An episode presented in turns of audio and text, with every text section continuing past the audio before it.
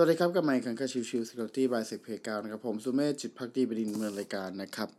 episode นี้จะเป็น episode ของวันอังคาร ซึ่งก็คือเรื่องของ security vocabulary นะครับ วันนี้จะพูดถึงเรื่องของคำว่า zoning นะครับ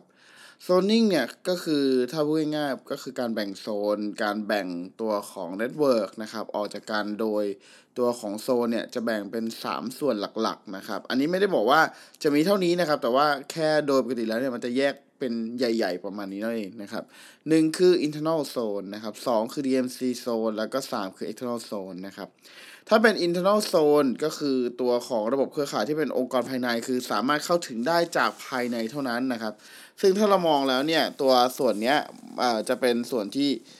แต่ก่อนเรามักจะมองว่าเป็นโซนที่ปลอดภัยมากที่สุด น่าเชื่อถือมากที่สุดนะครับ แต่ว่าด้วยสถานการณ์ปัจจุบันตอนนี้การโจมตีไปที่ client มันเกิดขึ้นเยอะมากขึ้นนะครับดังนั้นเนี่ยมันก็อาจจะไม่ได้ปลอดภัยขนาดนั้น หรือว่าไม่ได้สามารถเชื่อใจอะไรได้ขนาดนั้นนะครับ ดังนั้นมันก็จะมีตัวของคอนเซปที่เป็น zero trust network ก็คือ ไม่ว่าจะอยู่ยังไงก็แล้วแต่จะเป็นภายในก็แล้วแต่ยังไงก็ จะไม่เชื่อถือต้องมีการตรวจสอบเสมอนะครับ อันนี้ก็เป็นconcept ที่เพิ่มมากขึ้นในช่วงหลายหลายปีให้หลังนี้นะครับโซนถัดมาก็คือเรื่องของตัว external zone นะครับ external zone คือระบบเครือข่ายภายนอกนะซึ่งเป็นโซนที่มีความปลอดภัยต่ำที่สุดนะครับในโซนนี้เรามองได้เลยว่าเออมันอาจจะมีการโจมตีเกิดขึ้นได้เสมอนะครับ ซึ่งโดยปกติ external zone ตรงส่วนนี้มักจะเป็นตัวโซนที่จะให้เป็นเครื่องของ อุปกรณ์ภายนอกองค์กรมาเชื่อมต่อ ไม่ว่าจะเป็นเรื่องของตัวตัว Bing Your Device ของตัว Client เอง หรือจะเป็นการใช้งานของ Client ที่เป็น Guest หรืออะไรก็แล้วแต่นะครับ ก็ก็ถือว่าเป็นส่วนของ external zone เช่นเดียวกันนะครับ เพื่อจะให้เข้าถึงส่วนระบบที่เป็น internal zone น้อยที่สุดเท่าที่จะได้นั่นเองนะครับ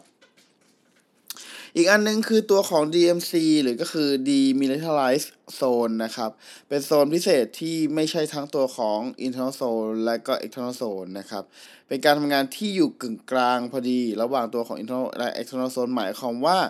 ตัวของบุคคลภายนอก ตัวของระบบภายนอกสามารถเชื่อมต่อเข้ามาได้นะครับ แล้วตัวของ เซิร์ฟเวอร์ที่อยู่ภายใน DMZ เนี้ยก็จะมีการติดต่อไปที่ตัวของ internal zone อีกครั้งหนึ่งนะครับ ซึ่งในส่วนนี้เนี่ยก็อย่างที่เห็นว่ามันจะเป็นกึ่งกลางระหว่างตัวของทั้ง internal และ external zone นั่นเองนะครับโดยปกติแล้วเนี่ยตัวเครื่องพวกนี้จะต้องมาระมัดระวังเป็นพิเศษ เพราะด้วยความที่มันมีการพยายามสามารถที่จะเชื่อมต่อเข้าไปตัวระบบภายในได้หรือก็คือ internal zone ได้